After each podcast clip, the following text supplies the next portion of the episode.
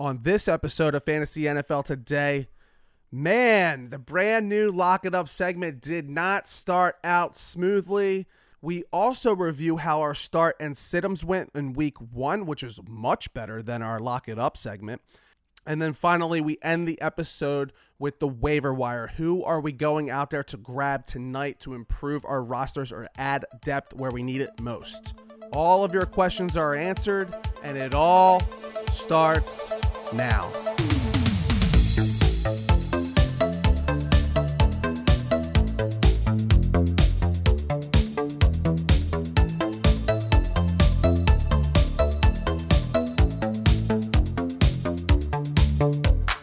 Welcome to Fantasy NFL Today, presented by Hoopball. Today is Tuesday, September 14th. I am your host, Anthony Germain, and you can find me on Twitter at the Talking Sunday handle. That's T A L K I N G, Talking Sunday, all one word. And well, the Lock It Up segment is off to a rough start with the first five picks of the season only going one and four, with our only win coming last night from the Las Vegas Raiders home opener on Monday Night Football. Like I said, such a Raiders game, and they actually almost pulled a classic Raider botch at the end there when they turned the ball over in overtime on the goal line. Just an absolute crazy game. Like I said, it doesn't make much sense with Jon Gruden. He always gets up for these big games, even though they should have lost, they won. And now they'll probably get demolished in week two against the Pittsburgh Steelers on the road but nonetheless, a great Monday night football game to kick off the regular season. And yeah, we're not going to hide behind the rough start. We went one and four, but no shame there. And we talked about this with the boss. These weeks will happen and they're more likely going to happen early on in the season than later. We told you, we talked about money management on Friday. The key early on is steady Eddie. It's a marathon, not a sprint. So hopefully, most of you out there did not lose that much money. So down go the Washington football team. We lose Ryan Fitzpatrick early, and like I've said on this pod, Taylor Heinicke is not a good quarterback. I know he had a nice performance in that playoff game last year, but he's going to be a problem for this Washington team long term. And the Chargers just might be better than I originally gave them credit for because it looks like that offensive line might be top tier. I think they let up the least amount of pressure in week one. And as we all know, that Washington defensive line is one of the best in the league. So something to keep an eye on there. But down goes Washington for one of my top picks. Down goes the Jets and the over, and down goes the biggest shocker, in my opinion, the New England Patriots minus three at home against Tua Tagovailoa and the Miami Dolphins. I think if Damien Harris doesn't fumble the ball there, we lock that one in, but you can't win bets with woulda, coulda, shoulda. So a dreary one and four start for the new lock it up segment, but I'm not worried, not even at the least. Scared money doesn't make money, and I can't wait to get to week two. So let's recap a little what happened this weekend, see where we went wrong, where we went right, and look at this week's top ads off your waiver wire and take a look at maybe who we can drop. So let's do a quick recap of last week.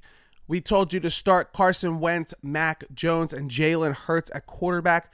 Carson Wentz wasn't great, wasn't bad. 251 passing yards, two touchdowns, but zero interceptions. That's a big step for Carson Wentz, but he had a real nice matchup last week. Mac Jones was a bad one to start with only 281 passing yards and one touchdown, but also had zero turnovers. But Jalen Hurts finishes the week as the QB5. We talked about him on this very pod, how quarterback Jalen Hurts was the biggest sleeper at the position.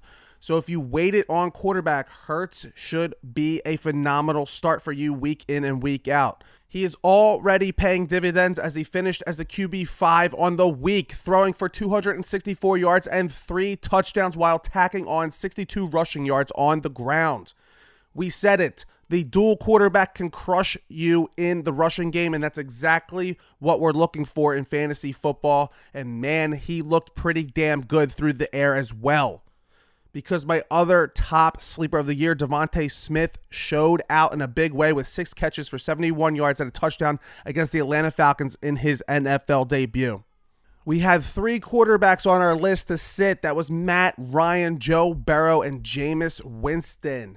Matt Ryan finishes the week as the QB 31, and I got to tell you, I am worried about every single player on this Falcons team. I'm not ready to give up on anyone because we can't overreact here in week one, but I'm worried because I can tell you right now, Matt Ryan is a shot fighter, and I hope you didn't start him because we featured him here as the sit of the week at the quarterback position on Fantasy NFL today.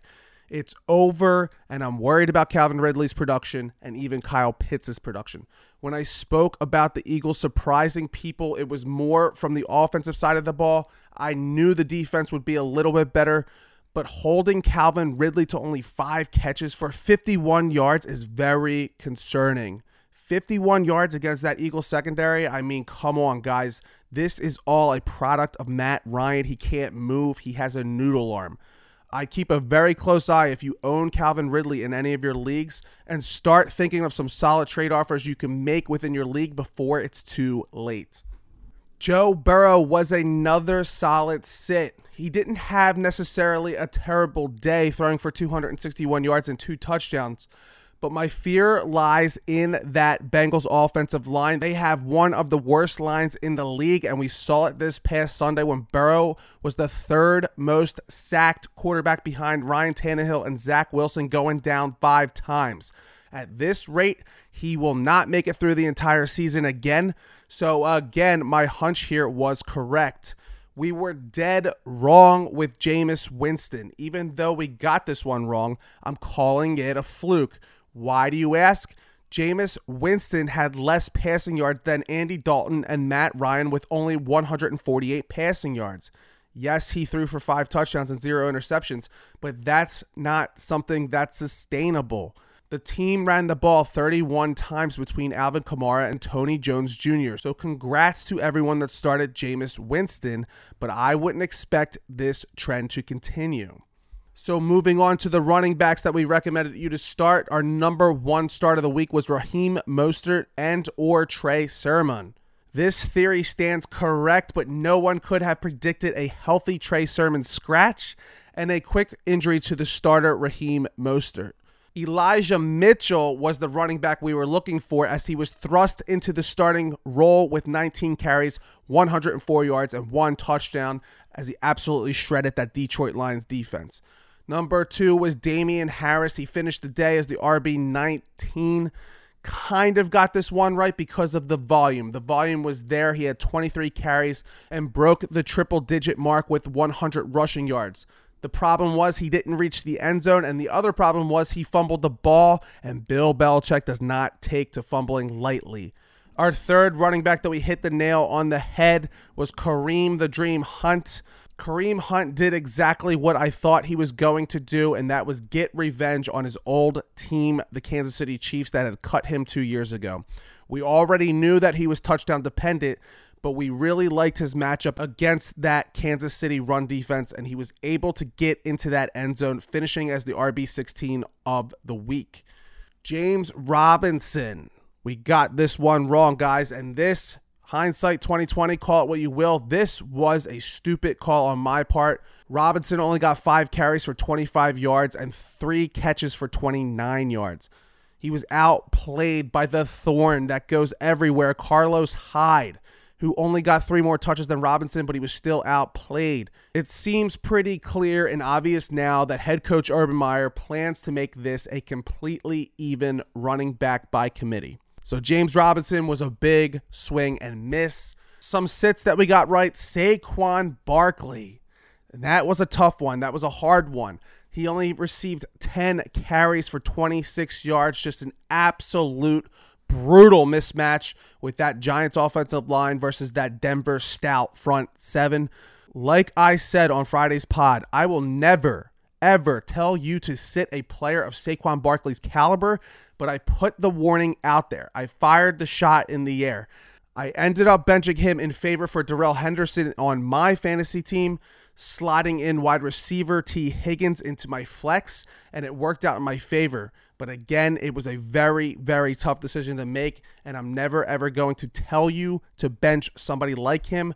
It's tough, but sometimes it just has to be done. And we were dead wrong about these three running backs to sit in Joe Mixon, David Montgomery, and Josh Jacobs. I was dead wrong for all three running backs as they finished in the top 11 for the week. Joe Mixon absolutely crushed it, finishing as the RB3 with the most carries of the day from any other running back with 29 total carries. He ran for 127 yards and a touchdown and caught four for 23 yards through the air. If this type of workload continues, this could be the biggest miss of the season.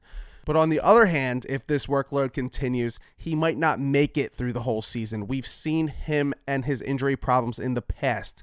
Running back David Montgomery was another shocker to me on Sunday Night Football. Monty was the lone bright star on the entire Bears offense, and he is just awesome. Just an amazing running back. He finished with 16 carries for 108 and a touchdown against that LA Rams front seven.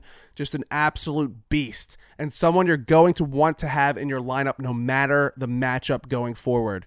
And sorry, but Josh Jacobs is just another fluke here, like Jameis Winston. He ended up scoring twice, but if you look at the yardage, it's a little concerning for Jacob owners moving forward. He was only able to muster 34 yards on 10 carries, being outperformed by Drake on the ground and through the air.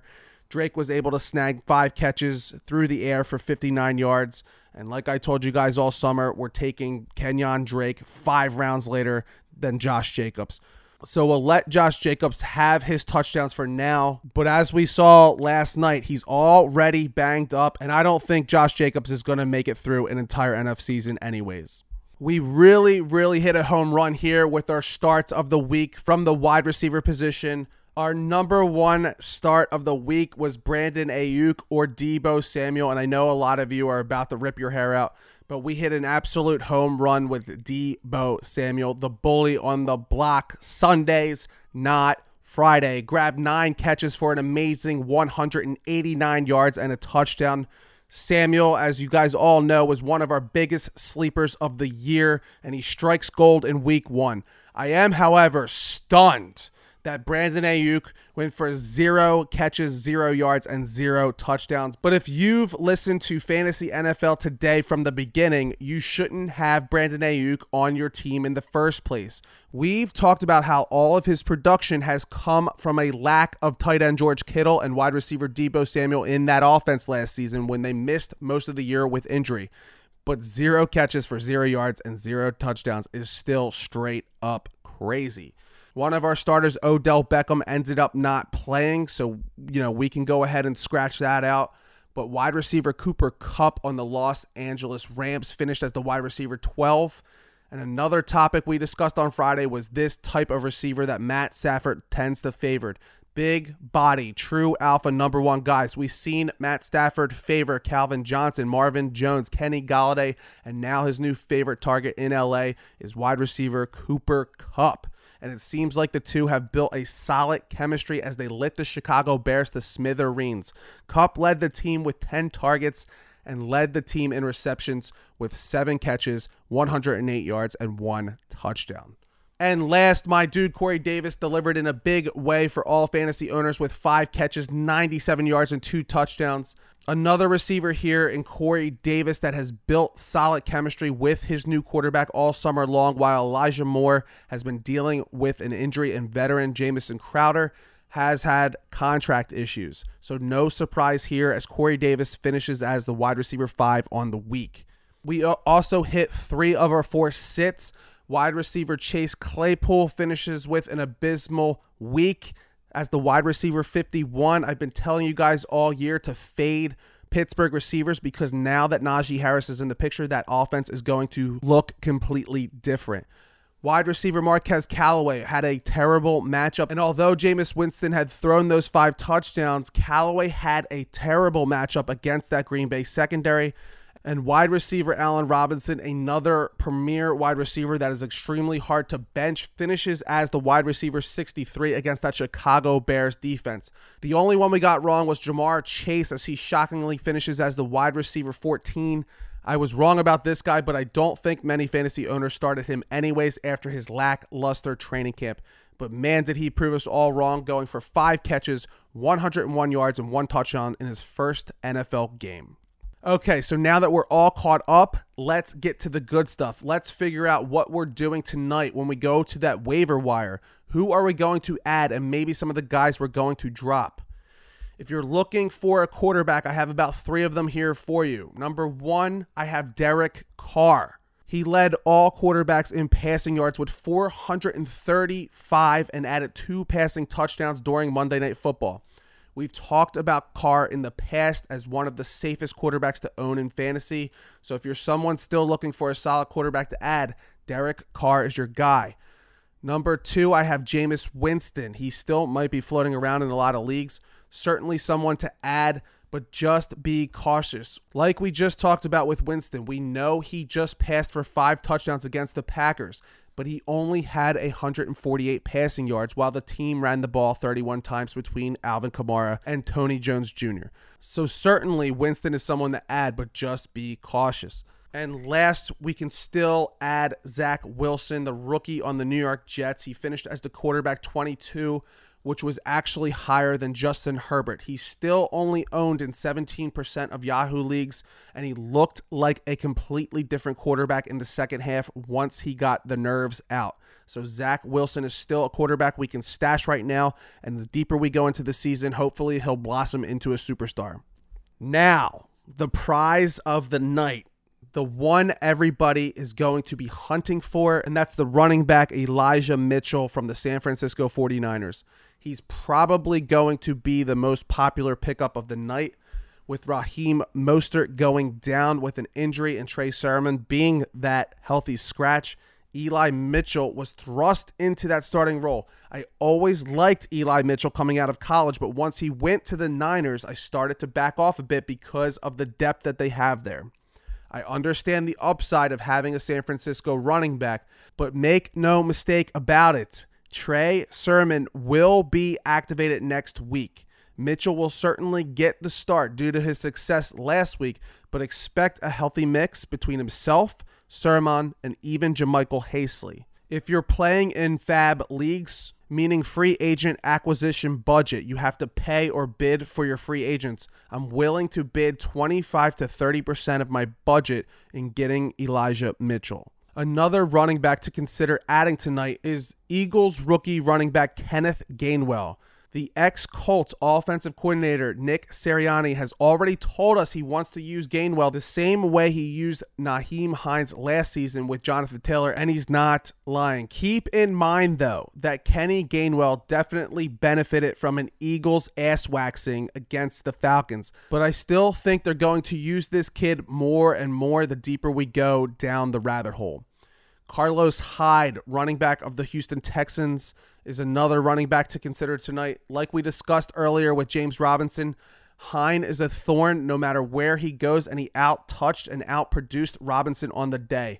I think Urban Meyer has plans to deploy a complete split and even backfield between the two, and Hyde is still floating around out there on the waivers. And last for running back is Tony Jones Jr. on the New Orleans Saints.